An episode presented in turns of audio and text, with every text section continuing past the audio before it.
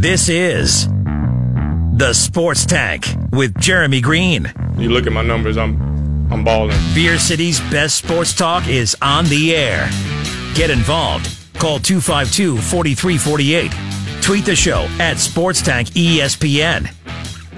The Sports Tank. Come get you some of this. Can't wait.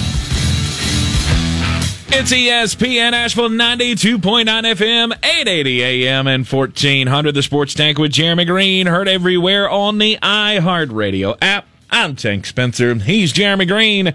First hour of the program of the week. Brought to you by Ingles. Low prices. Love the savings. Great weekend for you, Jeremy. Was it was it everything you wanted it to be? It was nice and quiet, which I'm a big fan of. nice and quiet. yeah, I woke up this morning and and saw on ESPN that the Olympics had closed, Uh huh. and I did not even know that. I just went, well, I guess it's done. I, what will I do now? Not that you watched any of it to begin with, I watched more of it in Brian Hall's office than I watched anywhere else, which is just sad. which I was doing about 45 seconds at a time. That's absolutely sad. You should be more invested into the uh, into the into the sports prowess of your country. Uh, who won the most medals? Uh, U.S. Who won the most gold medals? Uh, the U.S. There we go. And say I didn't have to watch a second of it for that. That's right. All those uh, I uh, saw like three articles last late last week talking about how oh look at the it's just the American media trying to pretend that we're supreme to every other country because China's kicking our tail and the gold medals won and we keep tallying it up like the total medals like that counts gold should count for more than anything else yeah look how it ended up it does, and and we won. yeah, look, Yay! look how it ended up. The USA finishing with the most golds, the most silvers, and the most bronze medals at the 2020 Olympics held in 2021. I feel like that was the biggest that was the biggest controversy of the whole time. We didn't know what to call it. Everybody, you know, half the people wanted to call it 2020, half the people wanted to call it 2021. Um, I- you know, it, it was fun while it lasted. America Oh, I enjoyed it. reclaimed. Shut up. I mean, the, the, the highlights, uh, there, there will be indelible memories that I will never forget. America reclaimed the gold in basketball when that was the one that you was like, oh, that's not going to happen. No, in the end, talent wins out. When you have Jayson Tatum as your sixth man off the bench, tends to end pretty well for you. Yeah, pretty good. I got duped by the fact JaVale McGee was on the team.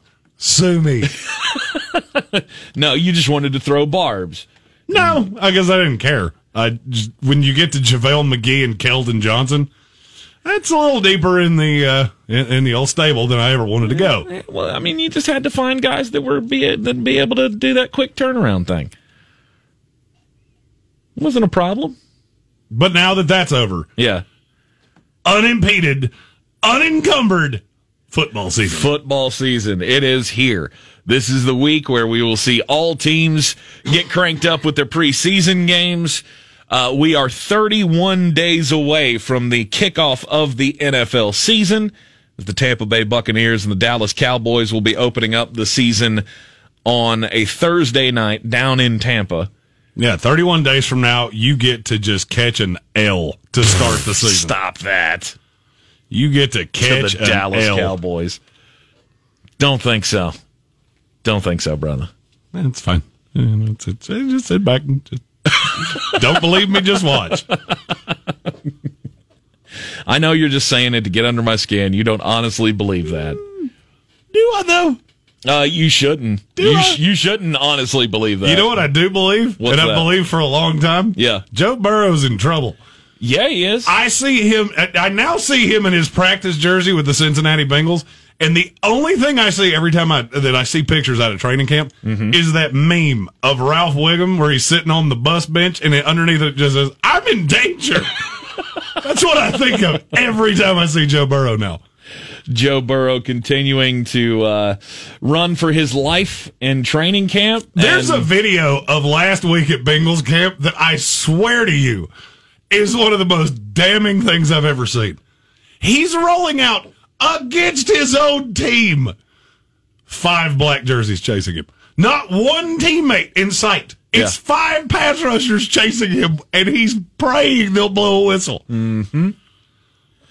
And today being reported from the Athletic that hey, guess what? Ja'Marr Chase, he doesn't look real good. And you know, it's weird. That sounds vaguely familiar to something that was said on this show a whole bunch of times. Yes, uh, it it apparently comes out. Paul Dehner Jr. reporting that you see flashes of his unique abilities early, but you also see somebody that is too tentative and is trying to get used to a new offense, a new league, and not playing football since January of 2020.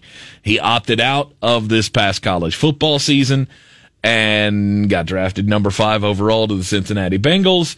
And apparently he's not getting much separation and the contested catches have not gone his way. Well, I mean, it's hard to get separation where your whole offense is blue 42, hut, ah! Which is what Cincinnati's offense appears to be. All right, we talked this morning in the Sportsocracy about Joe Burrow and the fact that, uh, what you, you call it? You said he's got a, a case of the yips. Yeah, he can't stop raising his plant foot. Mm-hmm. He's so terrified that somebody's going to hit him that he's lifting his plant foot when he throws. Yeah. And it's making him just wildly inaccurate. And then you hear beat reporters from, I think it was Saturday's practice. He went 10 of 11. And that's all well and good until you see the video of what he actually did, which was the definition of dink and dunk. Because he didn't have any time. Right.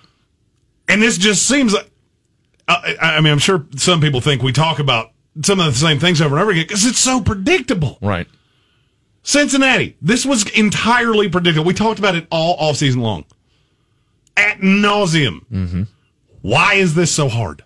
There are just certain franchises, and right now the three that draw my ire the most are the Bengals, the New York Giants, and the Jacksonville Jaguars. And it seems like it's just on a rotation of their beat writers. Cincinnati gets Monday and Thursday, Jacksonville gets Tuesday and Friday, right. and the Giants get Wednesday and Saturday. Right.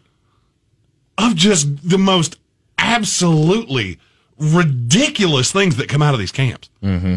Urban Meyer came out and said Trevor Lawrence may or may not be their starter, which is stupid. Which, if I'm Roger Goodell, I, I, I would have to call Urban and go, look, I've been nice about this, but you have the golden armed, golden boy, greatest prospect since John Elway, and I feel like you're not appreciating that. I, I feel like you're eh, eh, not taking this seriously, and it's starting to make me angry. Trevor Lawrence is supposed to be the second coming. The question is, why is he not the story in training camp? Is it because they don't want him to be the story, or is it because that entire organization is just a massive circus? Well, at the moment, they better be glad he's not the story because he hasn't been very good. And that's predictable. we it is so funny to me the dichotomy of NFL beat writers. Trevor Lawrence, oh, he's been so bad. He gets picked off so often. Mm-hmm. He's a rookie, being asked to do a lot. Jets beat writers after the green and white scrimmage on Saturday. Zach Wilson was like 11 of 25. Got picked off twice. Oh, does he not understand the offense? No, he's a rookie. He's a rookie running a vanilla version of the offense, trying to get acclimated to the NFL. And so you've got beat writers for those two teams that are ready to jump off a bridge because the guys they took at one and two don't look exactly like they wanted them to. And then you got Chicago and San Francisco that are looking at it going, well, we hit Pat Mahomes. No, right. no big deal. We right. drafted Pat Mahomes behind two other quarterbacks. No big deal. right.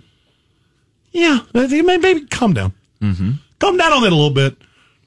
You know, you're still in shorts. Can't touch the quarterback. Things get a little different when they get hit. And which, you're about to see that. Which is which is a massive a massive warning sign for Joe Burrow and the Cincinnati Bengals.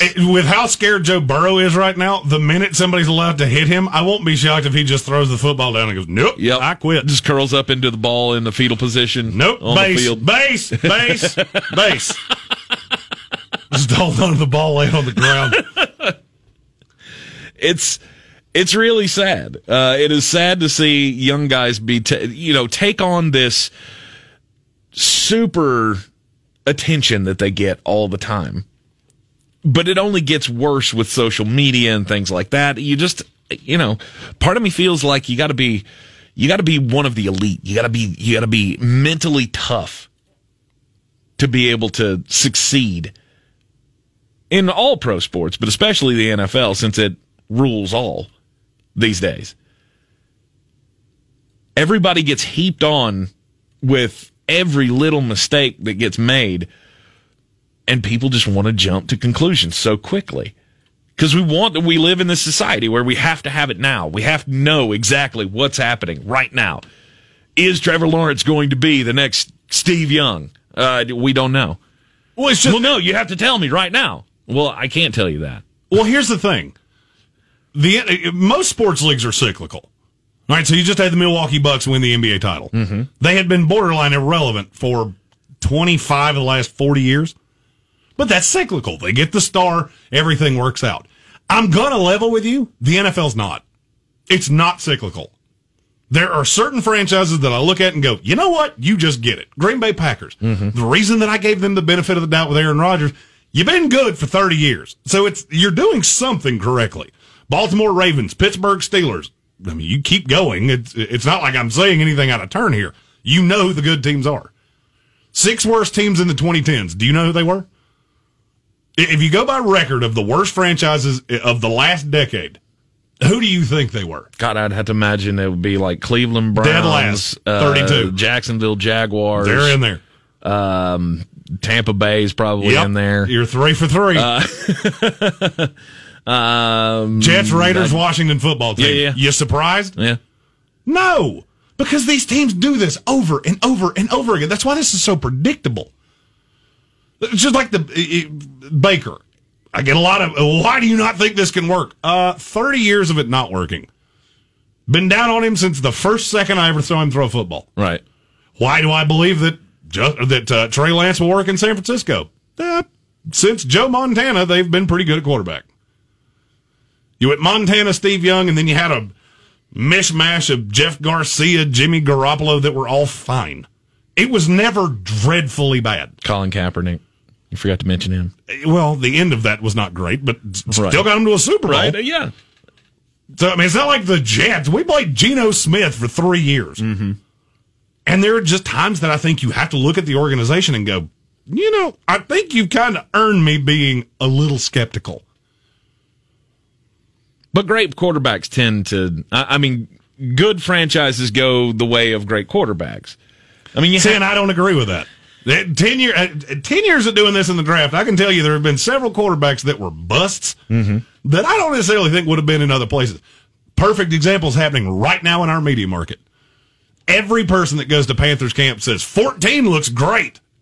Well, weird. The Panthers are better run than the Jets are. You get a talent like that, you put weapons around him like DJ Moore, Robbie Anderson, Terrace Marshall, Shi Smith, and Dan Arnold Right. with Christian McCaffrey behind him. Weird how all of a sudden he looks better. Mm-hmm. I, I don't feel like that's that that shocking of a thing. right. By the way, if you're not taking futures on Carolina at six and a half wins, I don't know what to do. I don't know how to tell you how to make money any better than that. Right. I, I, I mean, I don't. I saw over the weekend their future went down half a game, and I can't. I don't know. I don't know. Your local neighborhood gambling aficionados just telling you they're giving you free money right now. Whether you take it or not, that's totally on you. I don't understand that at all. It's like I keep seeing these uh, power rankings that have the Carolina Panthers as one of the worst, the five worst teams in the league. Yeah, you're wrong. And I can name five off the top of my head. It's idiotic to me because I don't see how you can look at that roster and see all of the talent that they have brought together, see what they put out on the field last year, and go, mm, yeah, that's not getting better. Of course, it's getting better. This defense is going to be elite in a couple of years. it's going to be markedly better this year. Yes. We've had a lot of people that watch, but that listen to this show, watch the morning show, that have been at Carolina training camp, just going, it's it's not bad. Uh-huh. It's fun to watch, and some of these rookies are really good. Mm-hmm. Have Jaycee you- Horn, Have you heard or read one article about Sam Darnold in Carolina that goes, "This isn't going to work"? No. I haven't either. not from anybody that's been in I have building. seen I have seen that report come out about Justin Fields. I have seen that report come out about Trey Lance or not Trey Lance, uh, Trevor Lawrence, Joe Burrow, Zach Wilson. Zach Wilson. You can go on and on. I have not seen one report that has come out of Carolina that says Sam Darnold looks like uh, the guy that was with the Jets. Oh, I mean, I've seen that report, but not from anybody that's affiliated with Carolina or anybody that's been in the building. Where have you seen that report? Uh, a lot of New York media. I was gonna say, Hey, was there you remember Rich that guy that was so bad for us? Well, he's going to be bad down there too. no, he's not. right. Was that Rich Cimini? Uh, no, Rich Cimini. When when they leave the Jets, it's just kind of like ah, they fall out of existence. I mean, as it should be. To me, as it should be with any good beat reporter. No, once, Ri- once Rich, they're had- gone, Rich is good for one good article a year of, hey, look at all these Jets that are still playing in the playoffs, and we're not. Didn't need a reason to drink tonight, but here I gave you one. Congratulations, you're a Jets fan. right. Well, I mean, after Adam Gase, it can't get much worse. Don't say that. Don't say that. We're the Jets. We'll find a way. I don't know what it is. We'll find a way. I'm glad it's you that said it this time and not me. I always feel like that I have to be the guy raining on your parade to tamp down your expectations. Oh no, I'm no homer to the, the highest extreme. I, I know what for- my, I know what what- my team is. Yeah, except for when it comes to Elijah Elijah, Moore. Moore. Yeah. It's fine. Elijah Moore is your new Chris Herndon. No, no. Chris Herndon was never the level of Elijah Moore. By the time the season starts, Elijah Moore will actually be able to fly. Yeah. Because that's, I mean, he's like two notches away from Superman at this point. Mm-hmm. And I'm, I'm fine with that. But I mean, in that little rundown that you did of uh, of all the great franchises, I mean they've they've gotten quarterbacks, and that's the one thing that has stemmed the tide. That's what's kept them relevant, especially when you bring up Green Bay. I mean, you can't you don't you don't have too many franchises that go from Brett Favre to Aaron Rodgers. You had Joe Montana to Steve Young. It's about the closest I can come. And my argument to that is that the organization makes the quarterback more than the quarterback makes the organization. Okay. And I can prove it, and I'll do so after the break. Real estate isn't about properties, it's about people. I'm Clarissa Marshall with eXp Realty, your native realtor serving all of Western North Carolina. I will work hard for you and I believe in doing the right thing every time. I market each of my listings to reach out of town buyers. I use a professional photographer and drone video on every single listing, as well as collaborate with agents across the country to find your buyer. Check me out online at clarissasellswnc.com or give me a call at 828-774-6343. It would be my pleasure to assist you through the real estate process. It's ESPN Asheville. Tank Spencer, Jeremy Greene.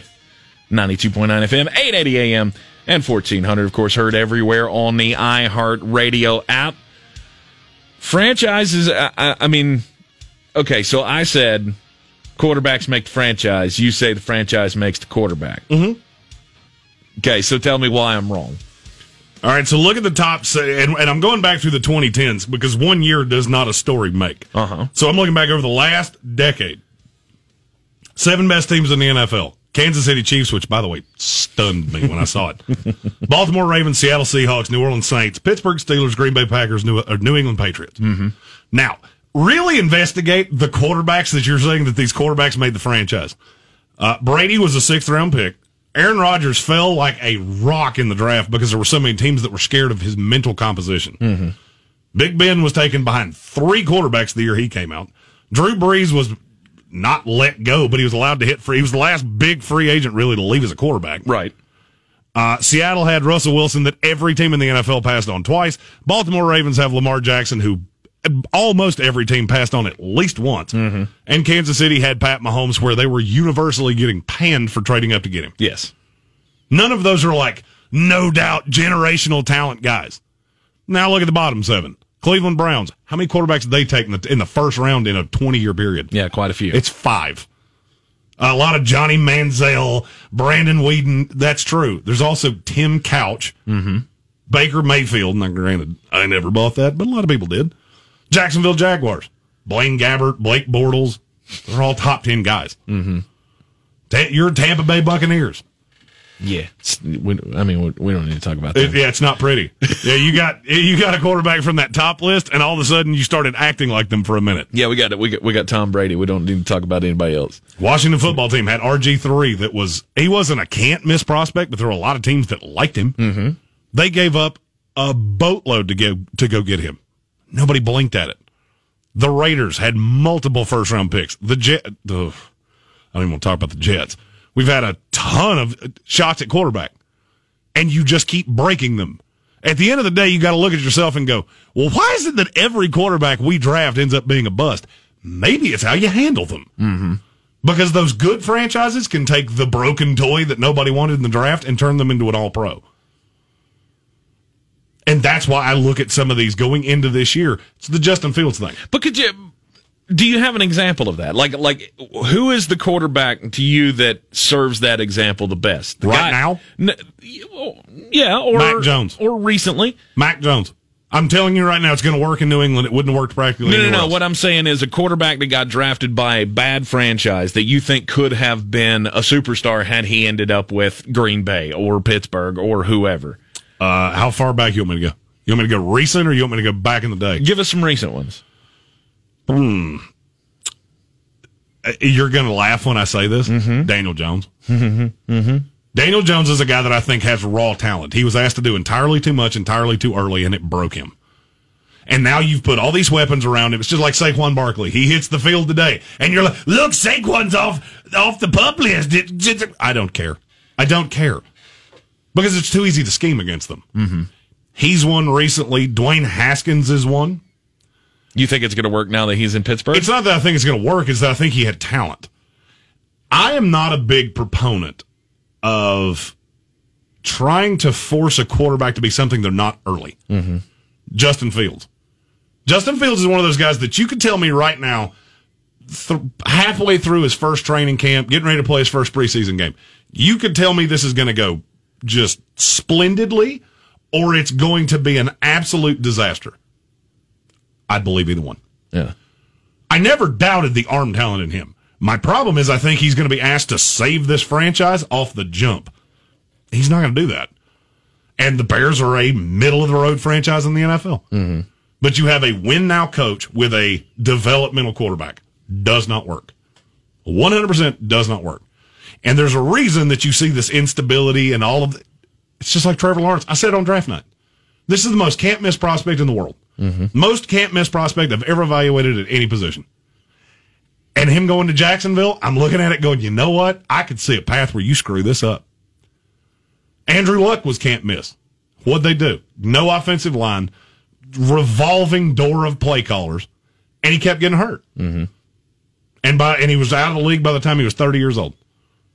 By the way, can we stop with the he's coming back thing? I, I've been I've had that tweeted at me enough times. Uh, it's not going to happen. Let me just shut that down right now. It's not going to happen. Have we even heard anything from him? Or is he still Uh, living no. in the cabin in the woods somewhere? Yeah, oh, he's he's out there. I think he's living in Dexter's old house now that Dexter moved to Montana or Yeah, Dexter Who's the Dexter. That's the serial killer guy? the HBO show. oh, okay. It's yeah. coming back. Never watched it. It's coming back. You- wait a minute. No. you never watched. De- what is the matter with you? It's never never got into it. You watch Space Bears, but you won't watch Dexter. you are maddeningly inconsistent. If I've never told you that. It's, it's one of those shows I never got into. Oh, it's tremendous. Uh, it, it was it was on HBO in poorer days where I didn't have access to HBO. but you have Netflix now, right? I do, but it's one of those things that like I I think I started watching the first episode and then I fell asleep and went nah, just never go back to it. Wait a minute. You're telling me you can watch baseball and the first episode of Dexter didn't rope you in? Serenity now. Serenity now. It's okay. We can we can differ on the things that we like. You're it's probably one of those shows that I will watch at some point. But you know, I, I think I started watching Dexter while I was trying to watch uh, Game of Thrones, and You'll watch Game Game, of of Thrones Thrones, and not. Uh, nope, out. you've never even seen it. I, my wife watched. I've been in the same room when it was on, and I, nope. I, I don't need a full breakdown to go. Werewolves and flying dragons. Yeah, I'm out. Yeah, that's it. That's all I needed. Werewolves. Ah, That's furry creatures. I don't know. There was a there was a bunch Oh, of you're talking about the dire wolves. You're talking about the the giant wolves. Yeah. hyena, coyote, dog, dog, dog, dog, dog, dog, They're all dogs. You can call them whatever you want to. They're all dogs. The Sports tag. Just a bit outside. All right, here's the 411, folks. Speaking of baseball, uh, here's here's a little baseball story for you. So uh, everybody went crazy last night on social media after the story came out that apparently there was a fan at the Colorado Rockies Miami Marlins game screaming out the N word in the middle of the game. Lewis Brinson was up to the plate for the Miami Marlins, and they thought that it was somebody screaming this obscenity. But now, after they've done an investigation, the Colorado Rockies have actually come out and said, no, he, that wasn't the case. That see where the microphones are in the stadium, they're up at the at the top at the top of the upper deck, and people had started to make their way down in the stadium because there was going to be a concert after the game last night. By the way, it was. I thought it was very hilarious that this story came out and they mentioned at the end of it, it's Faith Day at the Colorado Rockies game? Of course. Of course it is. But then I'm glad to find out that no, it was not a uh, racial slur that was being yelled out. They have now determined that the guy was yelling after the mascot, whose name is Dinger. Dinger. Not that other word. We don't ever say that word. And I'm thankful that for once we have a story that has been debunked quickly. That because whenever I see stories like this, I automatically think, God, there are those people around uh, among us. I just want it to be stated that baseball is the only sport, especially with, I don't know, the Colorado Rockies, where there are so few people in the stands that you can hear one peop- one person individually yelling No, something. you can you can get a sold out crowd, and if that guy's right next to the microphone, your whole broadcast is toast, just completely toast. it's weird that never happens in the NFL. Hmm, never happens. Yeah. No, never Yeah. happens. Uh, Name me the last story. I, No, s- I I see your I see your I was trying turning. to think. I was trying to think if I've ever been watching an NFL game and gone, yeah, that guy's too close to the microphones. Uh, no, no, I haven't really thought about that. I mean, you'll catch an annoying clapper, Yeah. or a really annoying yell every once in a while. Yeah. Nobody's independent voice. or the horn guy who there's there's generally one every now and then at sporting events that somehow sneaks in one of those giant plastic horns See, I always get stuck next to the guy that claps at weird times. yeah Like we're in the middle of a timeout and he's just, yeah! That's, I always wind up next to that guy for some reason. it's like i got into a conversation with somebody one day about uh, mccormick field we were talking about going to asheville tourist games as a kid and all the things that we remember and the person brought up to me, there always used to be this one lady that sat at the top of the stadium and she had one of those giant plastic horns and just incessantly blew it over and over and over again. And I got a great kick out of that because her name was Kathy and she had, she was great friends with my grandmother. And we just knew, like, going into the stadium, if you heard the horn, up, oh, Kathy's here today. But I love that that's one of the things that stuck out most in many people's childhoods about McCormick Field was the annoying horn at the top of the section. I never thought I would tell a Major League Baseball story in this segment, but I'm going to. Good for you. Major League Baseball and Barstool Sports have had significant negotiations about having national midweek games on the site's platform, the New York Post has learned. The discussions are what Barstool founder Dave Portnoy was referring to last week when he mentioned his company has had talks with major leagues. Basically, what this is, is that the major league deal with ESPN has kind of, it's not fallen apart. It's just mm-hmm. been completely modified. So now they have midweek games that don't have anywhere to go. Turner is moving theirs from what is it from Sunday to Tuesday or something like that? Because Turner did mid afternoon games on Sundays. Mm-hmm. Well, they're not doing that anymore. So now you have all this inventory, and Dave Portnoy basically went, "We'll take it."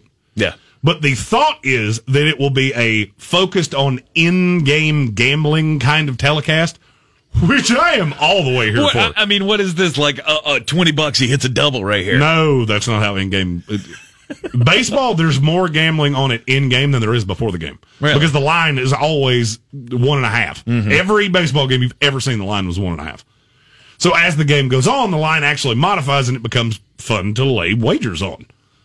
It's also fun when a team's down fourteen to nothing in the what was it third inning.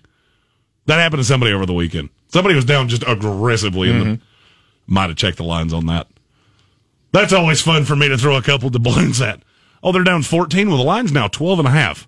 If they can score at all, I believe they will make that up. There you go. I had no idea. In-game betting during baseball is uh, is popular. I've never understood people that bet them before the game. I do not get that in the least. To me, that's more. It's just of a skill that I don't have. yeah. To me, it's more of a set it and forget it kind of a thing. What? Betting on baseball before the game. I mean, you got spreads there. All you got to do is look who's the favorite. Minus one and a half. Okay, cover or not. And this is why the gambling on this show is handled by this guy. Uh huh. I will I will be doing live things up into football games. Oh, oh, don't even if you call me between one and four o'clock on a football Sunday, I'm, there's no shot I, just, me answering I, I don't have the capacity to be able to follow things like that. What's fun is when you have seven slips and there's only one way that they all hit. Right. I did that in a college game last year. The, the scoring was so ridiculous that every time somebody scored, the line would move by five points. Mm-hmm. I can't remember. There was a Liberty game. I just can't. I, I think it was with Virginia was. Tech. And it was like, if Liberty wins by three, I hit them all. Anything else happens, and it may or may not be a good day for me. And they won by three. All I remember was like, that's the only way that could have gone, and me ended happy. Good for you. I, I, I mean, I can't, I can't imagine how successful this will be. How much money is wagered on Major League Baseball, and It's will the this- only thing that can save the sport. And I firmly mean that. gambling is the only thing that can save thing- baseball. I, I'll be honest with you. I think Barstool in, and I don't think Barstool can do it by themselves because there are enough people that you know. I like Dave Portnoy. I watch the one bite thing every day. It seems like. His little pizza challenge. Oh yeah, uh, I want to do that with chicken wings badly, like really badly, because I absolutely love spicy chicken wings. Mm-hmm. So if you got a place that, that's a real good start for that, I'm all the way in. I will. I will totally rip off his idea. yeah. with a different food. And mine won't be on uh, how tasty it is. It'll be, uh, did it singe my eyebrows off? Because that's what I wanted. I wanted it to be so hot that I hated myself for six hours. That's gross. Why? Oh, I love spicy food. And there's no wonder you have gastro issues. I, I mean, Like, I have an ulcer the size of the top of a Yeti cup. So, you know, that's, I, I think these two things might have something to do with each other. Yeah, I mean, when your when your doctor tells you uh, your your stomach is basically a volcano right now. My doctor told me to stop drinking 14 years ago, and I went, nope, that's not going to happen. Uh, I'm going to need you to audible that diagnosis, doc. I'm still just a young man, Yeah. and I don't want to. So, yeah. But now, but talking about baseball with Yeah. Barstool, that is Yeah. one thing that can save their broadcast. Because you got people like me, I flat out don't care. Mm-hmm. Just straight up. I'm as big a sports fan as there is in the world. And you tell me that you're you're asking me to go nine innings in a Rockies Giants game. Sorry, I'm out. Now, if you tell me you've got somebody that's throwing something funny in the commentary and the line is running at the bottom of the ticker and I can live do things, you know, pitching changes happen and it moves the yeah, I could be in for that. And it's an access to the younger demographic, which baseball is horrible with. Mm-hmm. Under 45, baseball's numbers are tragically low. Right. I like the idea when it came up a couple of years ago of doing a sports talk show, play by play, of it could be you and I doing our normal sports show, and then just every now and then throwing in, oh, that's a uh, we get two men on, bottom of the seventh inning. And then go back to talking about what you were going to talk about. I mean, there's a the merit to sports that. talk show format for a play-by-play of a baseball game, just because it is is. I mean, it gets droll. I've always said if there was any sport that should have a red zone channel, mm-hmm. it's Major League Baseball. They have one. Oh, I didn't even know that. ESPN's got one. You would think there's a big ESPN logo on the wall that I would know that, but I didn't. I think we talked about this when they launched it last year. I only listened to And like then it was- 14% of what you say. So well, I know that. I know that to be true. what's real funny um, is when you ask me a question and I 100% didn't hear it. Oh yeah, and then I have to restate it. It's it's always wonderful for the listener. Oh yeah, because I just look at him and go seven. Is that an answer? Is is that a thing? It's a shame when the people driving in their cars are listening more intently to the words that are coming out of my mouth than you are, and you're directly in front of me across the desk. It's just, no. Barstool Sports, Major League Baseball doing games, focusing on in game live betting. By the way, I think this is the path for every sport not called the NFL. The ironic thing is, the one sport that's embraced this is the NFL. Mm-hmm. I don't know if you saw this today. The Arizona Cardinals will be the first team that has a sports book in their stadium. I did see that earlier. One of the most mind boggling parts of that is there is a team in Vegas, right? Oh, yeah. Oh, yeah. They didn't do it first. Arizona did. It's just too many to choose from.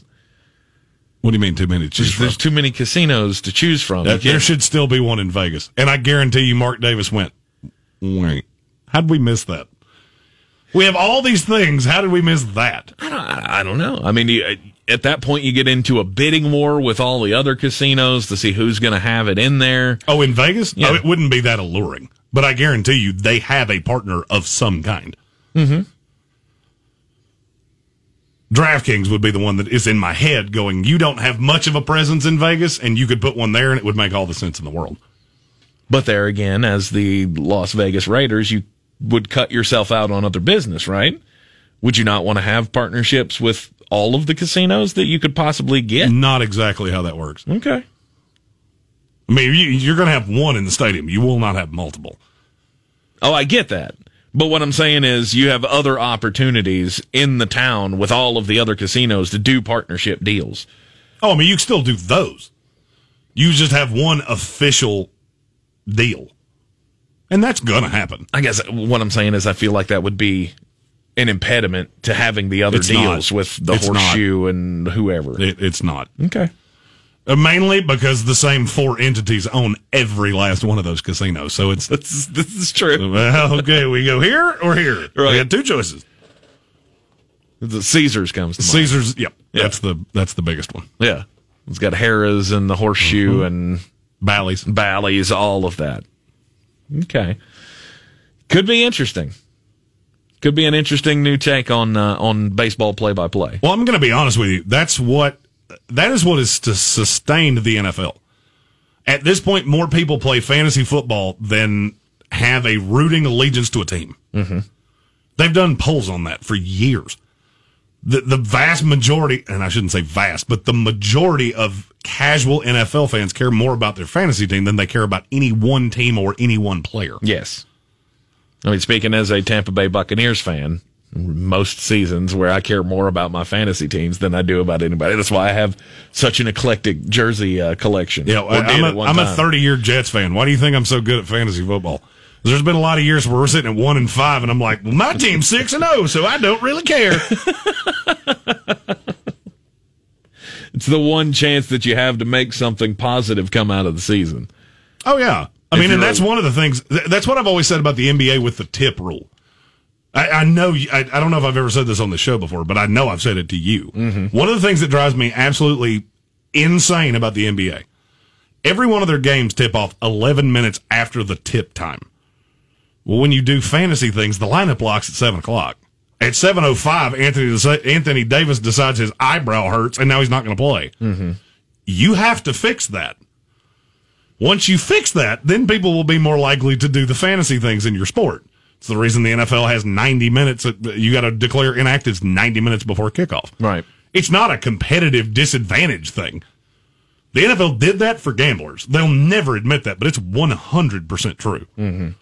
Because if they didn't, people like me would pull our hair out in clumps. All right, before uh, we got into just a bit outside, we were talking about bad franchises in the NFL. Um, just how bad are the Jacksonville Jaguars? Uh, Urban Meyer did it again. He said something dumb again today, where he said they're not ready to commit to Trevor Lawrence being their starting quarterback because they still have one big question, or Urban still has one big question about Trevor Lawrence. He's got talent, but can he win? Oh, because I want winners. I want winners like That's- Tim Tebow. that's right. That's I why want I winners like and Tim Tebow. That's why I went out and signed Tim Tebow because I know he's a winner, and no matter what, ugh. said he hadn't made the decision uh, yet on whether or not Trevor Lawrence was the quarterback of the future because we haven't determined if we think he can win or not. So is not fair to these players either to say that this is a four year plan of bringing up a rookie quarterback and all of that to be successful. We have a one year plan and we are going to win this year. Good luck with that, Urban. I, I can't even unpack how stupid what you just said to me is. Mm-hmm. You took a guy number one overall, and your coach just came out and said, "We don't know if he's a winner yet." Uh, well, you know what that statement told me? You're not. Yeah. I am officially to the point with Urban Meyer. I will bet my house this is a failure. Mm-hmm. There have been nine thousand red flags with this. I mean, it's a joke. Yeah, you have become a joke. I never thought a franchise would pass the Cleveland Browns as being the biggest travesty in all of professional sports. And yet here we are. And it took less than six months. He told NFL media's Judy Batista, quote, what makes Tom Brady the greatest quarterback of all time is that he finds ways to win. Whether he's a Buccaneer or whether he's a New England Patriots, uh, he finds a way to win. I've had quarterbacks like that. They win. I don't know if we're going to be able to tell in a year. Trevor Lawrence throws a nice ball, and that makes him one of about 60 to 70 quarterbacks. But does he win games? That's the question. so Trevor Lawrence, your number one golden boy quarterback, has now been just whittled down to yeah, he's one of a He's handful of guy. guys. We might play him, but now Gardner Minshew's got great hair and a belt buckle. Maybe we'll play him. There's dozens of guys in the NFL that can throw the ball. Uh, I mean, it's. I, I'll be honest with you. If I was a Jacksonville Jaguars fan, I don't know that I could do it. Oh, I'd be With everything you've been through, and now you're listening to this nonsense, which is absolutely nonsensical. yes. I mean, you could have told me that was said by some random person outside of a stadium, and I would have gone, well, that person's crazy. Mm-hmm. Oh, it was said by our head coach. Mm-hmm. he should not be your head coach. I don't care who he is. I don't care what he did in college. I do not care in the least. Right. If that's really how he feels, Tony and Shad Khan should get him into an office today and go, we need to find a way for this to not be a thing anymore. Because you are a stark raving crazy person. Mm-hmm. but it's because he's he's won at every level and he's been a college you know he he's been the great one of the greatest college coaches of all time that he feels like this is you know I'm I'm setting the culture. Yep. We do this in college.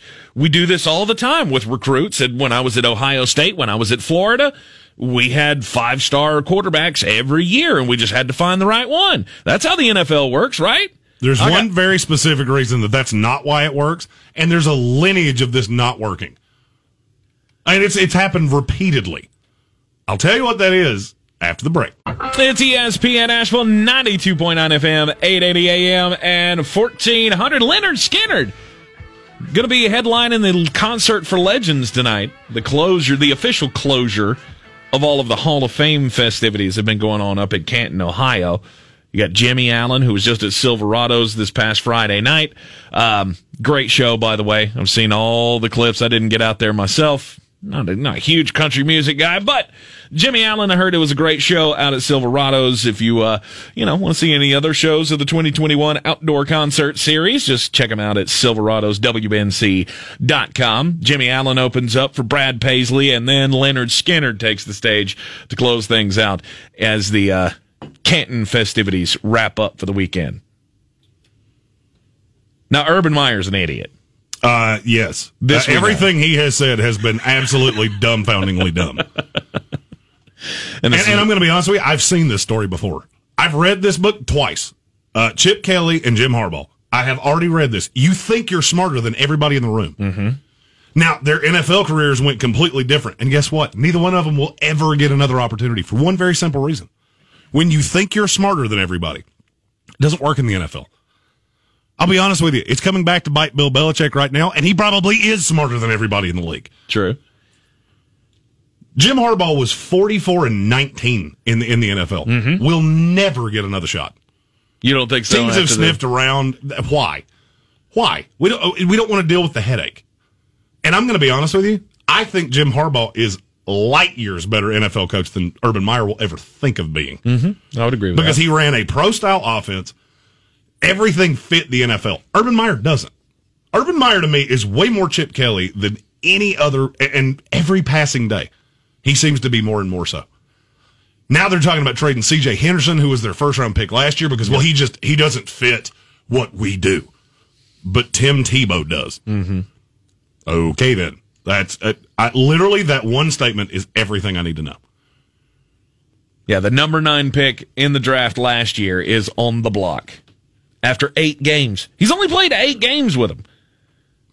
Spent la- spent half of last season hurt. The games that he did appear in, I mean, he had some flashes on certain plays, but it wasn't anything to send you over the moon. He's a very he's a talented kid. I liked him coming to the draft last year, I, and I'm telling you, if they're serious about trading him, he won't be on the team at the end of the week. Mm-hmm. Because there are a litany of NFL teams that would love to have him. Absolutely. And guess who else did this exact same thing? Who's that? Chip Kelly. He gutted the Philadelphia Eagles roster. Mm-hmm. Came in in 2013 and just LeSean McCoy, not my kind of player. Oh, okay, that's fine. Bye. Go in Super Bowls. I won't. I, I, I won't do that because I outsmart myself at every turn. Right. And, and it's very it's there's a very simple reason this happens. In college football, you pick the play, the the players pick you. Mm-hmm. In the NFL, you pick the players. And with guys like Urban Meyer, they have this. The, he's always gotten practically any player he wanted. Urban Meyer, whether it was at Florida, Ohio State, even to a smaller degree at Utah, mm-hmm. he could go into practically any home in America and get the kid he wants. Now, not so much. You had hundred man plus rosters at Florida and Ohio State. You don't have that here. You got fifty three guys Yep. And you're, you're this fun little oh well, we every blocking drill is competition and we, we treat it like Sparta where my thumb goes up or my thumb you said you said hear how stupid that sounds there's a reason Tim Tebow. there's a reason every one of these guys comes into the NFL and busts you got to watch it firsthand with Greg Schiano Yep. Yeah, it was because bad. they all think they're, they're you were so smart and you had this ability to procure players and they all just fit your scheme in the NFL the players you have dictate your scheme if you are so beholden to doing things your way you're going to be out of the league in very short order mm-hmm.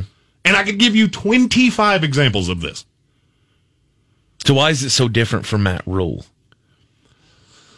Honestly, because Matt Rhule cut this team in half. Matt Rhule deals with the defense and the personnel. Mm-hmm. Joe Brady deals with the offense. Joe Brady says, "Hey, go get me guys like that," and that's what he did. Went and got you know, and look at the draft picks. Tommy Tremble, guy he took in the fourth round. That's a guy I thought was going to play fullback, but for whatever reason, Joe Brady went, "That's going to work." Mm-hmm. And that's the reason that somebody like Joe Brady will be a good coach in the NFL, and somebody like Zac Taylor is not because you just keep trying to put pieces in your system and that's what you're trying to fill. That's not how this league works. Think about how many different defensive schematics you've seen out of Bill Belichick. Why? Because that's the players he had. Guys like Urban Meyer coming in and go, my system works. It worked at Ohio State. I won a couple rings. No big deal. Well, here's the thing. Every team is borderline the exact same talented in the NFL. It's all about how you adjust and in game, and Urban Meyer can't do that. He's shown it. I don't need to see him coach a game to know he can't do it. Mm-hmm. Because everything he said all offseason says it's my way or the highway. Cool. Highway soon enough. Yep. It's the Sports Tank with Jeremy Greene here on ESPN Asheville, 92.9 FM, 880 AM, and 1400 Sports Center coming up.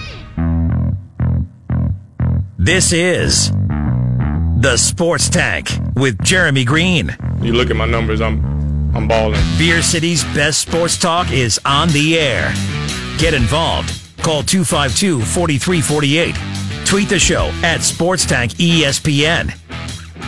The Sports Tank. Come get you some of this. Can't wait.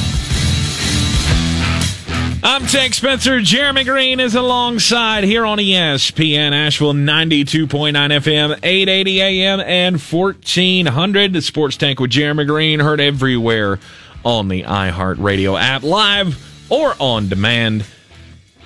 This hour of the program, as always, brought to you by Wicked Weed Brewing. Check out our friends at wickedweedbrewing.com. Wicked Weed Brewing, drink different. College football season just around the corner as we are less than a month away.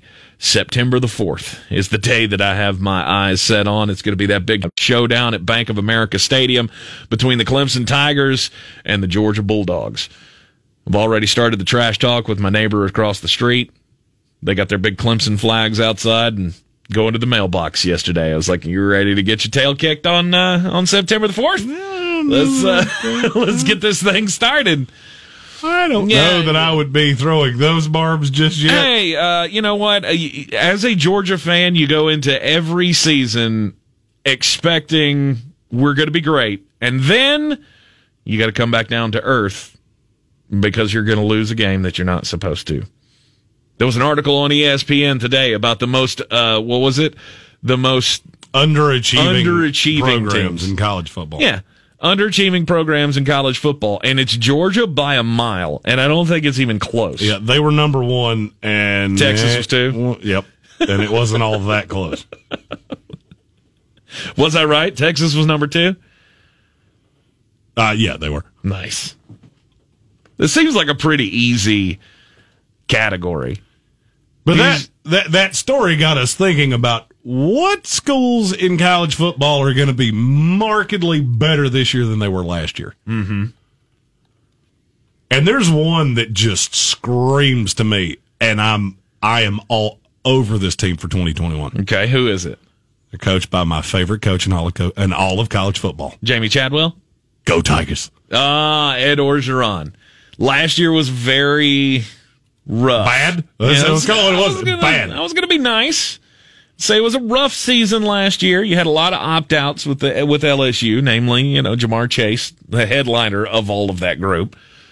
Um, I mean, they were five and And five didn't last li- year. Yeah, they didn't- they didn't live up to to the standards that they had set the year before. Coming off the national championship with Joe Burrow, you can you can understand why they took a step back last year.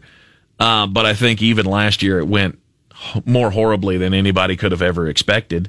I mean, you had the quarterback controversy all season long. I mean, you, Well, that's not a Miles thing now. Brennan got hurt. Yeah, now there is Miles, there is no quarterback controversy yeah. now. Unfortunately for Miles Brennan, he has had a severe arm injury. He will not be playing this year for LSU, which is good news for our good friend Brad Johnson and his son Max, who is now going to be the starter for the LSU Tigers. And Max year. has the higher ceiling to me. Yeah, I think they have tremendous weapons. And there's no doubt this is a school that recruits at that Alabama, Clemson, Georgia tier. Mm-hmm. Last year was an aberration. I, I I've said on this show multiple times there were things happening behind the scenes that we've heard about. How much of it is true, I don't know. But Ed Orgeron lost that team last year. There were problems with the staff. There were problems with certain players.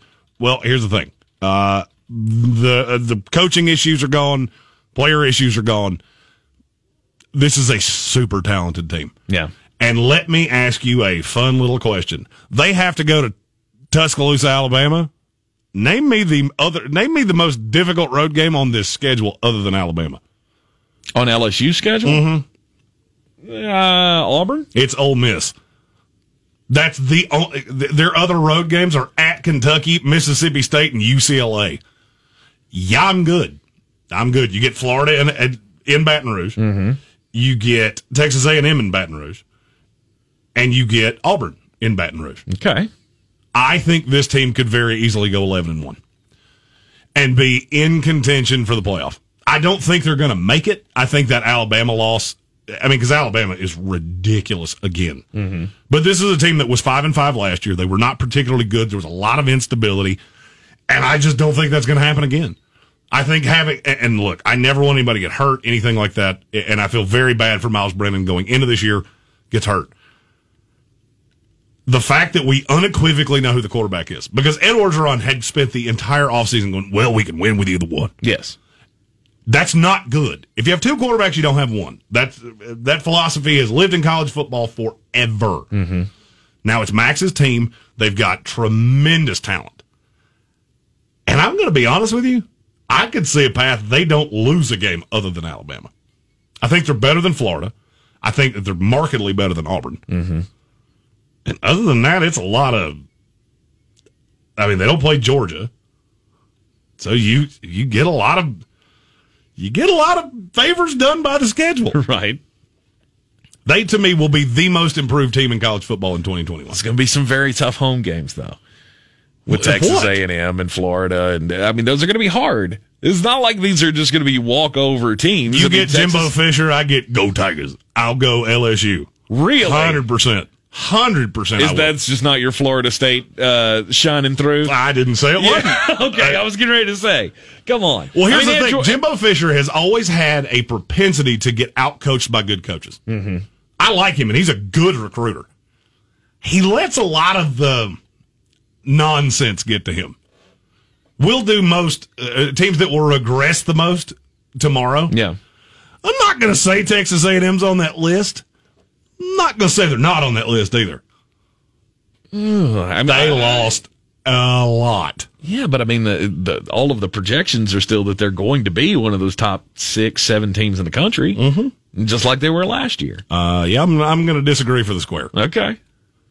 I will disagree for the square. I'm also looking at their schedule, which I'm like, you know, you had some favors done, but at the end of the day, I don't, I don't see it.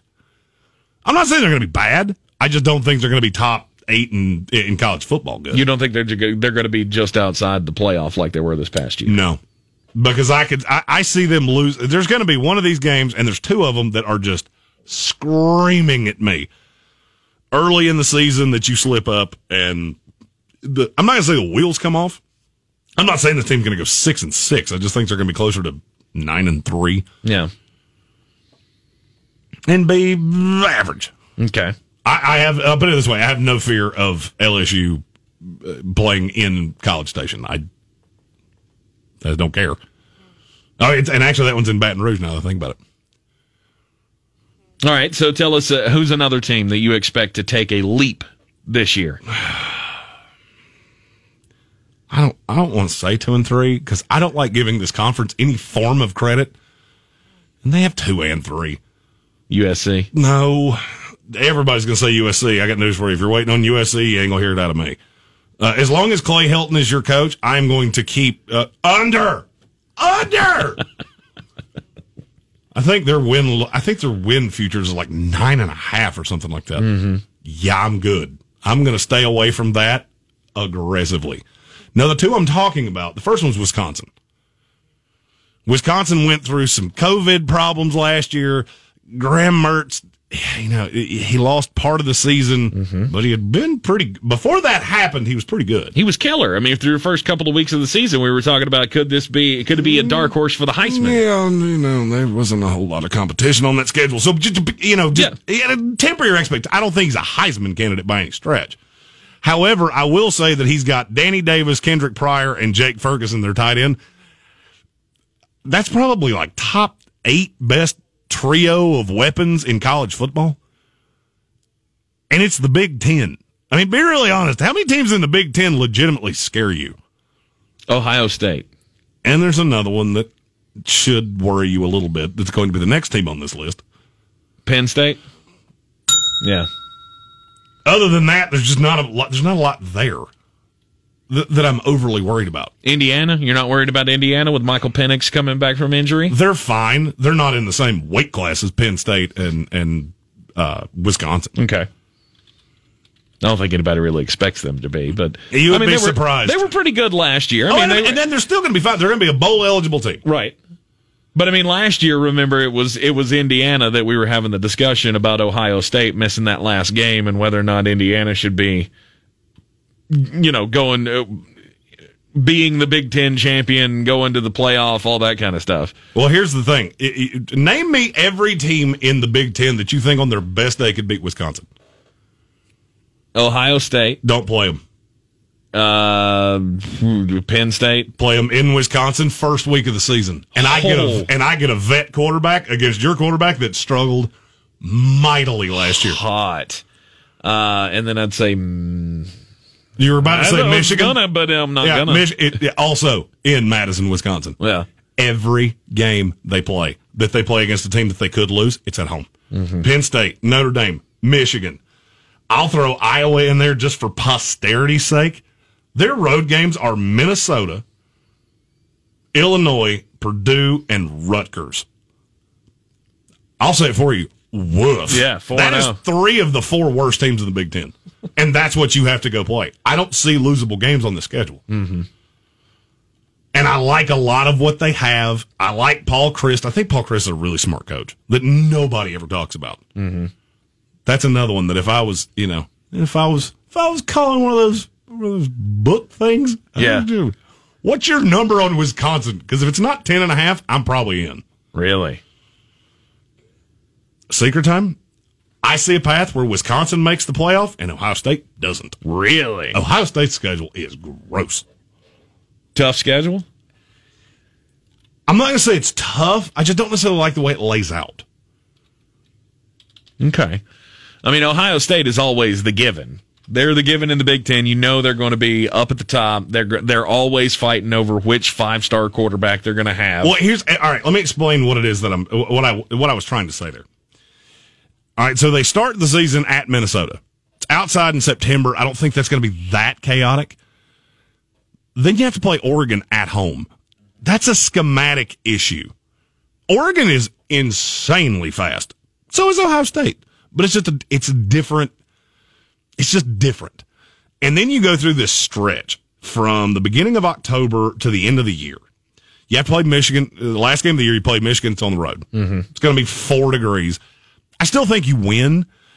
I could just say I, Ohio State's one of those teams I see getting got by teams they shouldn't because they have they've got nine quarterbacks that have virtually no starting experience. And I'm going to be honest, I could see a path where Quinn Ewers is the starter on this team. True freshman. I mean, everybody thinks it's going to be C.J. Stroud, and I kind of do too. But I could see a path that's not. Mm-hmm. If you told me Wisconsin won the Big Ten this year, I'm not going to be shocked. Wouldn't shock me that much. okay. All right. James Franklin had a hell of a time at Penn State last year. And, and this is one that I got to explain. It's it's not that I think they're going to be.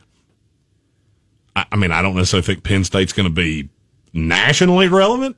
Okay.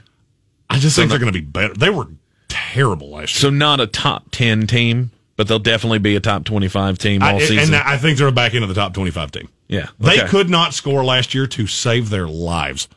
Sean Clifford was pitiful at times. But the schedule's pretty favorable. That's a team that I think a lot of people are going to look at. Oh, they lost Micah Parsons. They lost all these elements off this team, and it wasn't all that good in the first place. Yeah, but the schedule's not that daunting. Mm-hmm. And for me, this is an improvement over where they were to where they will be. Uh, like I said, I don't think they have any shot at being nationally relevant, Okay. But I don't think you're going to see grand improvement from that many teams. I mean, I'm all the way in on Wisconsin. I'm all mm-hmm. the way in on LSU. Other than that, you know, USC is, like you said, is a team that gets thrown in these lists all the time. I don't mm-hmm. buy it. I mean, senior year of Kedon Slovis. And What do they have fine. outside of that? and he's fine. And, and, you know they got Bru McCoy and Drake London. I think the offense is going to be fine. The problem is, I believe they get into a lot of trap meets, and I'm just not sure that you're cut out for that. Because one of the things that I've always said about teams that score a lot of points like that, it it gets to a point where it's whose coach is better. Mm-hmm. Because we get into these tight late game situations, and sometimes it's who gets the ball last. I like Oregon better. I like Utah better. I like I like several teams better than USC. So they're not on this list for me, but there is a Pac tw- there is a Pac twelve team on this. Stuff. Oregon. No, No? Arizona State. that's the one. that's the one. Uh, how did I know you were going to bring the Jets into this somehow? That's it. There's nothing about the Jets. Oh, Herm Edwards. You play to win the game. There's been a lot of there's been a lot of drama around this program, mm-hmm. and you know I wasn't trying to bring the Jets into it, but since you mentioned that, I, I do remember Herman Edwards pretty well. Yeah. And this is a guy that always got people to just run through a wall for him. And I struggle to believe he's not going to be able to do that in college. By the way, probably has the best quarterback in this conference. Yeah, above Kedon Slovis. Jayden Daniels. Mm-hmm. Yeah. I like him a lot. He's a kid that if he had weapons that were Kedon Slovis level, I think we'd already be talking about him. Okay. He doesn't, and we don't. But you look at the way the schedule lays out, they start Southern Utah, UNLV, BYU, Colorado, UCLA, Stanford. Name me one good team that I just said. There ain't one. Okay, then you go to Utah. That's less than ideal. I don't mm-hmm. love it. You also have eight day layoff because you play Stanford on Friday. So you got an extra day that week. They don't.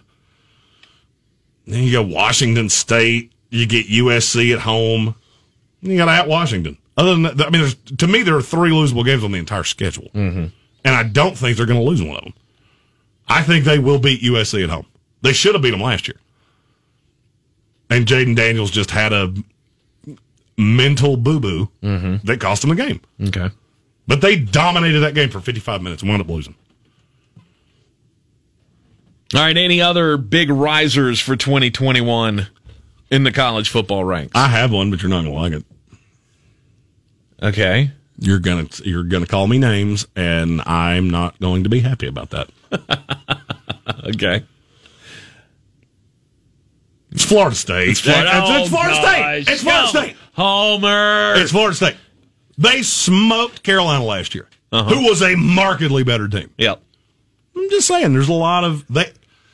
I don't, and I don't know the stat to be. I can't remember exactly how the state stat lays out. They added either as many or more starters off Power Five schools through the transfer portal than any team in Power Five college football. Really? Yes, and a slew of them came from South Carolina. As soon as Will Muschamp got fired, that became the farm system for Florida State. 'Cause I think we have three starters. Three starters are guys that will play significant roles that came from uh, South Carolina Okay. there's just a lot of there's a lot of guys that have D1 high end D1 college experience. And let's be really honest. How many same thing I said about the Big 10. How many teams in the ACC really scare you? I mean, it's Clemson, Carolina, And then- Miami. I, I put mean- Louisville in there. oh, I don't I don't put Louisville in there at all. Really? I don't. Hmm. I think they're fine. Their defense is bad. Yeah, but their offense is so dynamic. They they can pretty much outscore anybody. I mean, was, was that the Miami game last year with D'Eriq King and uh, oh, what's his name? The quarterback Malik Cunningham. Cunningham. at Louisville, just putting on a show. Well, here's the, the, my thing with Florida State, and you'll notice that a lot of the teams that I'm high on have a lot of their toughest games at home. Mm-hmm. Conversely, the teams that we're going to talk about in this segment tomorrow, they have a lot of their toughest games on the road. Right. Florida State plays, I would say, four teams that are legitimately better than them. Legitimately, no doubt better than them. It's Notre Dame, Carolina, Clemson, Miami, and Florida. That's five. Okay. Three of those five are at home. And they're going to sneak one of those. I don't know which one it is. Mm-hmm. There's a little part of me that thinks it's Notre Dame to start the year. Under the lights, the, I'm just telling you, there's so much momentum in Florida State right now. Okay. Unfortunately, that's what, if they were to beat Notre Dame, uh, that's a Monday night, high profile ABC game. Right. You're asking a lot from the, uh, uh, Jack Coan, who's going to be the starter at Notre Dame. And it could be a very special season this year. They've got something to play for. Absolutely. They- That's going to be I the mean- first game after the passing Right, of Bobby Bowden. right. This you is- this is the cannot tell Bobby me there's season. not going to be some some fire. Right. There's going to be motivation now. I mean, when you have a historic figure like that pass away, you, it's an extra bargaining chip that you can, or a motivating chip that you can use for your football team. I, I get it. But Florida State, as their big return here that you're predicting, I mean, McKenzie Milton was a Heisman front runner. do you think? When when he got hurt at Central oh. Florida, Oh. he was a Heisman front runner. Oh, okay. I, I thought you were saying he was a Heisman front runner right now. No. like, no, he's not. No, you'll hear a lot of talk about him. Okay. He's a very talented kid. So and he do they in the finish? system quite nicely. Do they finish inside the top twenty-five? Yes, back in. I'd say I think they go eight and four. I mean, because you just got to look. You got to look at every every game. That's not what I said. Mm-hmm. Okay, they get NC State in Tallahassee. Good luck with that. Boston College, UMass, Syracuse, Louisville, Wake Forest, Jackson State. That's seven wins right there, and every game I just said is at home. Oh, whoa, whoa, whoa, whoa. Except Boston College. Whoa. They're playing Jackson State? We play Jackson State every year, or Jacksonville State. Sorry. Oh, Jacksonville, State. I was going to say, Deion's playing the Florida No, no, State no. Seminoles? No, no, no. This could be Jacksonville huge. No, no, no. Sorry. I, The other game. I saw it on the screen and they'd abbreviated it. You're playing Yes, the other Jacksonville State. Gamecocks. Yes. Yeah. All right, all right. Anybody else uh, before we take the break here? No, that's the those are the biggest ones to me. Those are the ones that I looked at the futures number. I mean, you could convince me of Michigan just because the hate has gotten so strong on them, but it's not one that I'm. I'm not running out to get Michigan. I think it's over eight and a half. It, I'm good. I'm. uh, I like every team I just said to cover their futures number by at least a game. All right, so recap the list for us. LSU's one. Mm-hmm. Wisconsin's two. Penn State is three. Arizona State is four. Florida State's five. All right, your five teams Jeremy Greene says will be much improved over last season. Tomorrow on this here program at four o'clock, we will be doing the five teams that will possibly regress from what they put out in 2020. You're in the sports tank with Jeremy Greene here on ESPN Asheville. Here in Beer City, we take homegrown seriously. And since 2012, Wicked Weed Brewing has been pushing the boundaries of the industry. They've not only created staples like the Freak of Nature Double IPA, Lieutenant Dank, and Pernicious, but they also opened the first sour beer tap room on the East Coast. Wicked Weed has also supported our local community to the tune of $1.6 million with the Beers That Build program. Visit one of their four locations, schedule a brewery tour, or place an order for pickup or delivery. WickedWeedBrewing.com. You're in the Sports Tank. Why are you smiling? Because I love football. As we talk about college football, um, name, image, and likeness continuing to make headlines here. Today there was a first of its kind deal announced. As we have our first professional sports team that has signed a name, image, and likeness deal, an endorsement deal with a college athlete. Miami's D'Eriq King, the quarterback, is now a Florida Panthers spokesperson with his deal. We don't know how much money it's going to cost him, but the Florida Panthers of the NHL are going to uh, they're going to have several appearances scheduled this year with uh, D'Eriq King. He's going to be showing up to some Florida Panthers games. He's going to be doing uh, digital things, social media things with the NHL team as well. Um, again, this is a, another wrinkle that I was not expecting, Jeremy, of a professional sports team getting in bed with a college athlete. Now, kind of figured that the NFL teams wouldn't be doing this, going after college football players, but I didn't think about cross sports pollination. It makes all the sense in the world. Of course it does. The Florida Panthers are, are just outside of Miami. Let's be really honest. Who's the biggest star in Miami right now? Jimmy Butler? You can't get him. No. I, I mean, you don't go far down that list before you get to D'Eriq King. So Yeah, you I'd say get D'Eriq. Tua- I would. I, no? Tua is a bigger name in Miami than. I don't know that you're right. I don't think you understand how big the U is in the city of Miami and the outliers in Dade County. That is a big deal, especially now that they're relevant. And, and when I say relevant, it's not that they were terrible before; they were just they weren't nationally relevant. Right. D'Eriq King is a guy with the way that Manny Diaz is recruited that the the majority of Hurricane fans are all in on this team. So to me, yeah, it makes all the sense in the world.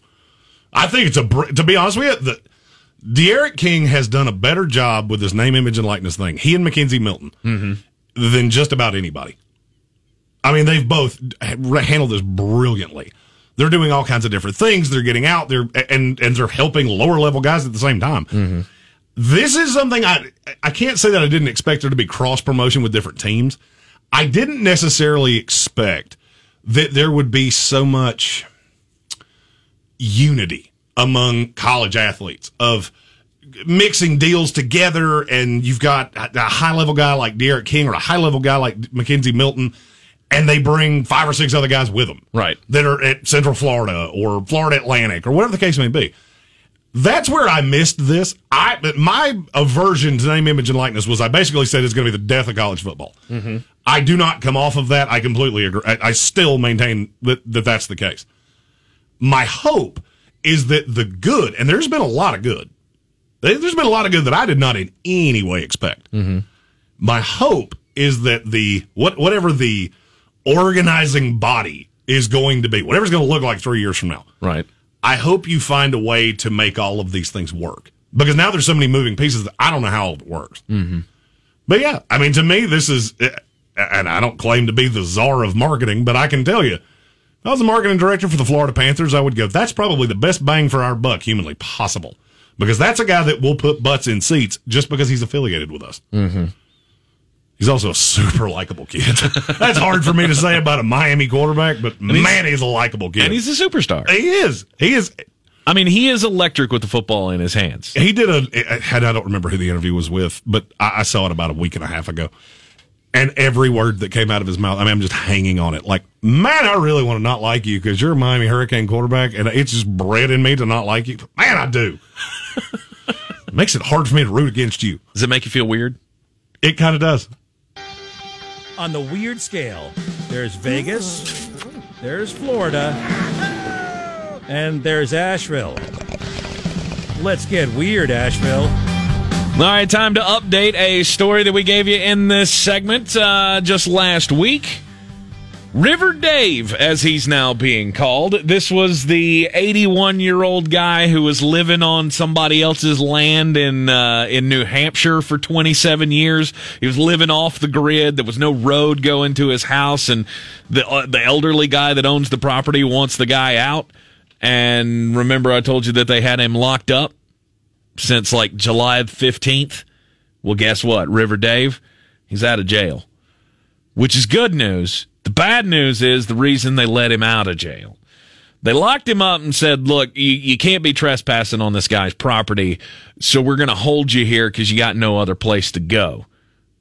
And they let him out on Thursday of last week because just for some reason, his shack that's not hooked up to any power or any electric or sewer or anything like that, somehow his shack burnt down. Weird how that happens, right?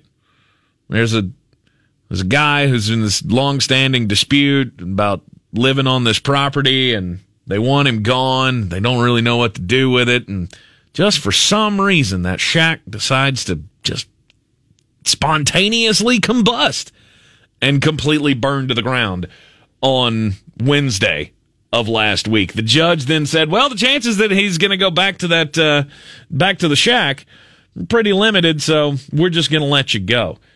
Now, it's a horrible, horrible thing. Uh, old 81 year old man has lost his home. He's lost all of his belongings. He told the police that the only thing that he actually wanted to go back and retrieve from the ashes of the uh, of the fire was his Bible. Now, who can't get down with that? Unfortunately, they have not been able to find a Bible because everything burnt to the ground so sufficiently. Uh, so that's unfortunate. However, uh, the community has stepped up and he now has offers from at least 20 home or 20 property owners across the country from California all the way to Maine of people who say, "You know what? You can come live on my property. I will let you build a shack on my property and you can live here until your dying days." So he's got choices. Well, that's a good end to that story. Yeah, it's just unfortunate that his house was burned down and you know what? police are investigating and i hope i hope that if they find out that it was arson and somebody set that old man's house on fire just out of spite they throw the book at him whoever it is Yours was a sad story that had a very happy ending. yes Mine is a sad story that has a happy ending. okay It's a gross happy ending, but it, it's a happy ending. this has nothing to do with robert kraft does it No. okay thank you No. Waste collection workers in Ohio Okay. were able to reunite $25,000 in cash with the family that accidentally threw it out while helping a grandmother clean her home. huh Republic Services officials in Lorain County, Ohio said a call came in last week from a family who reported an envelope containing $25,000 had accidentally been thrown in the trash just before the garbage truck came through the area. So basically what happened is that this was a an elderly woman they were moving her into a retirement home and they were cleaning out the home to prepare it for sale. Mm-hmm. They cleaned out the refrigerator, they cleaned out all the food, they made sure all the things went to the appropriate places. Well, after they cleaned it up, Grandma said, "Oh, by the way, make sure that you get that envelope. There's twenty five thousand dollars in cash in my freezer. Stop putting money in weird places." Don't put. What are you chilling it to so it'll be cold hard cash? Stop doing that. Don't put money in weird places. Nobody will ever think to look there. Don't stop that. Put it in a bank. Giant We block have banks for a reason. You put it in a giant block of ice. That way nobody can steal it. Yeah, and that's how it gets thrown away. You know what's never happened? I've never had Home Trust or any of the other banks that I bank through call me and go, "Hey, you know what? We, we accidentally so our bad. We accidentally threw all your money in the garbage." Nobody's ever done that to me. Right. So apparently they stopped the truck. Uh-huh. They, they called. They realized that as the truck was still servicing its route, they rerouted the truck to a recycling center. And they divvied through the truck and they found the envelope and reunited it with the family. Well, that was nice of them. Very kind. That is very kind. I, I would have told him, sorry, I, uh, we can't we can't do that kind of service Of here, and then would. I would immediately go diving in the back of that truck. Nothing you just said surprises me even a little bit. Not even a little bit. Oh come on! If somebody said there was so there's a there's there's a Waste Pro truck outside that's got an envelope in there, but you got to dig through it to find the twenty five thousand dollars. You telling me you're not going to do that? Uh, not when I know it's a little old woman's. No. I know I've been told I was a heartless human, but no, that's n- no, not even a little bit. I would dig through it for the little old for, for the little grandmother. And give it back to her. 100%. Well, good for you. That's oh yeah, that's a that's a karma thing. That, yeah, you No. don't want you don't want that bad juju. no, I, Uh, I would I would never do that. To plus for the old lady. feeling. Yeah, it's nice to do nice things for people. mm-hmm But now, unclaimed, you can have it if you find it. Are you doing it? Are you digging through that trash truck to find that envelope with twenty five thousand dollars in it? Oh, 100 percent. Okay, just checking. I know you're squeamish about some things. I'm 100 percent squeamish. I'm also I, I also love money. Uh huh. I would crawl across broken glass on my hands and knees if you told me there was twenty five thousand dollars on the other end of that. Okay. I just wanted to make sure you weren't completely insane. No, I like money a lot. Because, I mean, anything short of, you know, walking over a bed of knives, I probably that doesn't sound after it. pleasant. I'd No. probably still do it though. I like No. money. Yeah, I don't By like. the way, did I you like my feet enough. Sp- speaking of money, did you hear the story about Josh Allen with his new deal? N- what? He now makes a dollar twenty six a second That's awesome. for the next was it six years? Good for So- him. It is now not worth. If he drops a dollar on the ground, it's not worth him to bend over and pick it up. That's the funniest way. I've ever heard that put. Right. I think it was Darren Rovell that tweeted that out. That said it is now not worth his time to pick up a dollar off the sidewalk because in the time that it took him to do that, he made another one. So for the six years of the contract, he will make one dollar and twenty six cents every second. Correct. Gosh. Which uh, which good for him. Yeah. I saw a lot of negative about that deal, and I cannot wrap my head around it. I, I did notice Baker chimed in and said, "That's good for the rest of us. You're waiting on a quarterback." Yeah. yeah. Baker, uh, don't call us. We'll call you. Yeah. I, don't- I just don't know. I think the money's going to be closer than you closer than you want it to be. I don't because I think Andrew Berry is a really, really smart guy. The one thing that's changed the fortunes of the Cleveland Browns is that they put the organization in the hands of the smart people. Mm-hmm. And I, I go back to to Eliot Wolf and uh, is it Scott Pioli? They brought, they had him as a he was a lower level exec. They had a they had some outrageous brain trust for Cleveland about five years ago. Yeah, that's why this team's gotten better. It has absolutely nothing to do with Baker Mayfield. That was the one boo boo they made. Mm-hmm. Had you taken Josh Allen or Sam Darnold, I think you'd be a Super Bowl contender. Just think about that. Yeah. Think about if they'd had the This team with courage to Josh. take Josh Allen. And I can tell you, when I was talking to people, there were several that thought he was the best quarterback in that class. They should have. I had him at two. Just let that be known. I thought it was absolutely dumb that they took Baker at one, and So did I. they are going to regret it 100%. because that paycheck is coming at some point. Oh, yeah. He is going to be. He is going to get paid, and I think Josh Allen at wh- what was what was the yearly breakdown? Forty three million dollars mm-hmm. a year for him. I think Lamar Jackson will get close to that. I said Lamar would be at 40, Baker would be at 35. I don't think Cleveland will go higher than that. I hope not. Honestly, he doesn't have a leg to stand on. Like if that's what you're coming for, okay, well you're nowhere near Josh Allen. No, and do you think there's Lamar another Jackson won an MVP. right? Do you think there's another franchise in the NFL that's going to give Baker Mayfield more than thirty five million dollars? No, there's not. Yes, there is. Oh, is there Oh, really? 100 percent, hundred percent. Not the Jacksonville Jaguars. Depends on if Trevor Lawrence is the uh, is the face of the franchise. No, they don't know if he's a winner or not. We don't know if he's a winner. I mean, at least we might Baker- have to start Tim Tebow. At least Baker has proved that he's a winner. He won 11 games or 12 games, whatever it was last year. I absolutely hate that argument. The oh, he's a winner. Yeah. Everybody's a winner in college. Mm-hmm. Everybody. Everybody that gets to that high level of the NFL, they're almost all winners. I do lo- especially if they're quarterbacks. Yeah, I do love the que- that you question whether or not Trevor Lawrence is a winner. Uh, he lost what one game as a starter. No, but that doesn't matter because it's not the NFL. But my track record matters, even though it Oh was wait, in the wait, NFL. wait! What was that? It doesn't. It, it doesn't matter if you win in college. Excuse me, Urban Meyer. yeah, Oh, why? why are we taking advice from you? yeah. That's exactly where I was headed with that, and you cut me off. Saquon Barkley back. He's been removed from the pup list, and he is now back with the New York Giants. He's supposed to be practicing this afternoon. You keep saying that, but he is a, he is a generational talent at running back, mm-hmm. and he is going to make a difference for this football team. Mm-hmm. He's generational talent. Yeah. I'll agree with that. He's still got Danny not so many times throwing passes, so I'm good.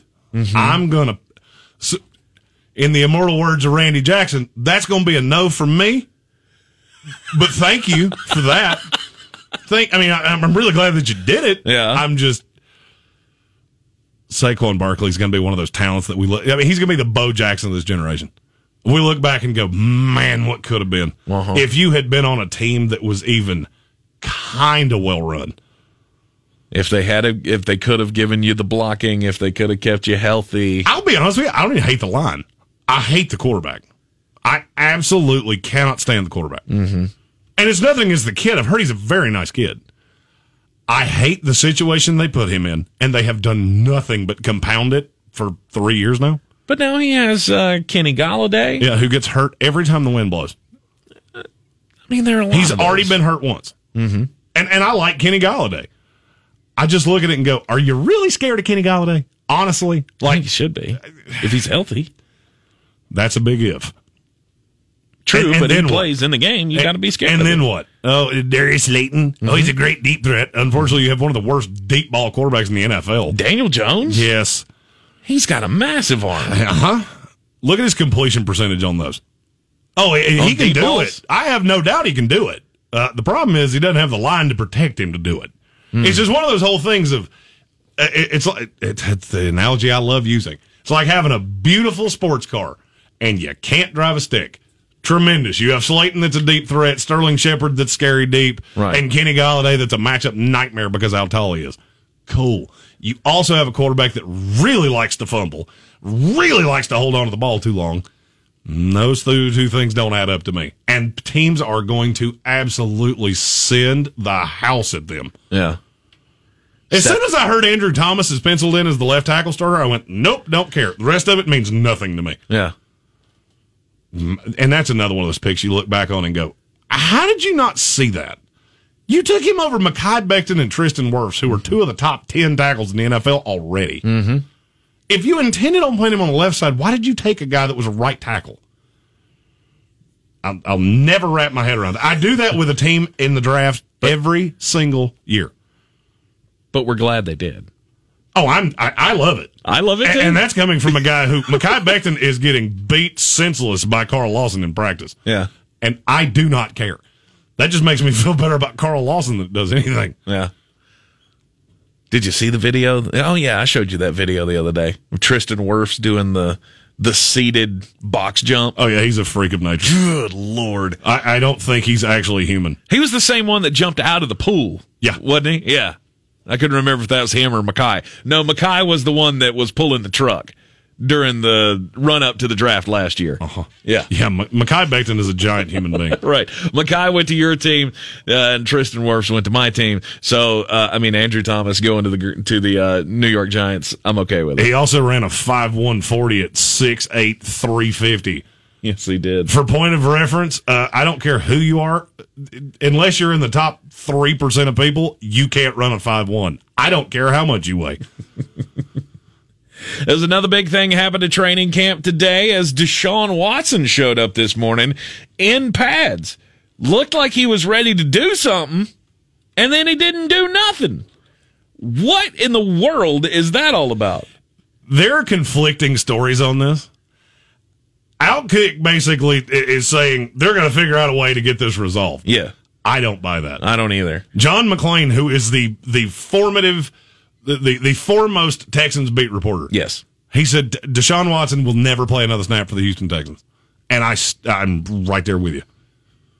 I think that's the way this goes down. But Deshaun Watson showed up this morning in full pads, walked out onto the field, even had a little one on one with Nick Caesarian section uh, at the end of the end zone. And he was, it, it, I was trying to read lips. I'm not a great re- lip reader, but it, what it looked like to me was Nick Caserio saying, uh, just don't go out there and get hurt. Do this fine. We're glad you're here, but just bide your time. You don't need to do anything that's going to put yourself in danger. Uh, and then he was out there, stood on the sidelines for an hour, I think was what I saw reported. And then he went back to the locker room, showed back up. Guess what? He's in t shirt and shorts again. So he didn't do anything, but at least he was getting reacquainted with his pads. My my curiosity is why? Why did you put on a jersey? I and what I would really like to know is did they know you were doing that? Or did you just go into the locker room and go, I'll show you. I'll expedite this just a little bit. You show up out in practice with the red quarterback jersey on, and everybody goes, No! Do not touch him. Yeah. If you touch him, we will have a problem. Do you if think you break him, we cannot trade him. you think you actually think that was part of the calculation? Secret time? Yeah. I asked. I've yet to get a definitive, but there's a little low buzz that the reason he was talking to Nick Caserio on the sideline is because he was saying, What are you doing? Yeah. We're not putting you out here. You can put on a jersey all you want to. And that's why he went back to the locker room and put on a t shirt. It was all a show. And then, of course, all the reports after that incident this morning uh, have been. Oh, the Houston Texans are actually not giving up right now on him being their quarterback yeah, of the that future. was. Uh, there's a low rumbling that everything that's happened today was exactly why he did that. You're in the Sports Tank with Jeremy Greene on ESPN Asheville. Market analysis.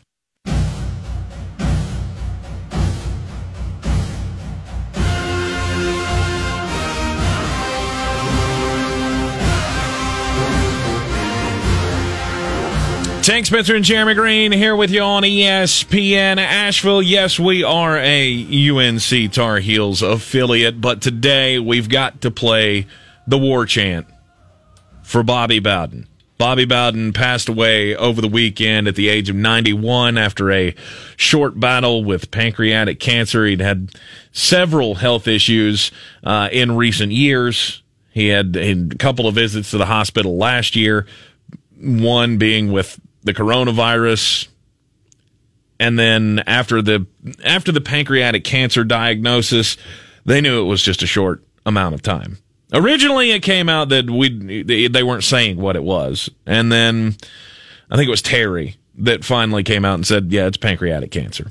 And we all we all knew it wasn't going to be long, but Bobby Bowden, dead at the age of 91, he put an I mean, he put a mark on the sport of college football that can never be erased. A lot of people that listen to the show know that I'm a diehard, lifelong Florida State fan. What they may or may not know is that there are two people that are responsible for that. Charlie Ward was one, Bobby Bowden was the other. Uh, when I was a kid, I, I looked at Bobby Bowden was almost like a grandfather figure to me. I loved hearing him talk. He's part of the reason that I love this sport, which in turn is part of the reason that I'm here. One of the kindest human beings that you will ever have interaction with in your life. There was a story that came out yesterday that no matter who the player was, Uh, any, any player who he wound up in their living room, if their family had cooked something for him, he remembered the family member's name and what they had made. And this was up until he's 90 years old. He's one of those once in a lifetime kind of guys. You know, the, the all shucks, dad gummit. Just, I, I look at him and Roy Williams very similarly. They remind me of each other in a way. Mm-hmm. And there will never be others like this. I I mean, the way the college football and basketball landscape is now, you're not going to see guys that are with a program the way Bobby Bowden was from 1976 until 2009. He was there for 33 years. Led to a complete resurgence of the program. More coaches came off that staff that wound up coaching in D1 college football than you could ever. I, I mean, I don't even know the number. It's a ton. But Mark Richt, uh, former Georgia and Miami head coach, came out and said he, he said something yesterday that it, it really got me.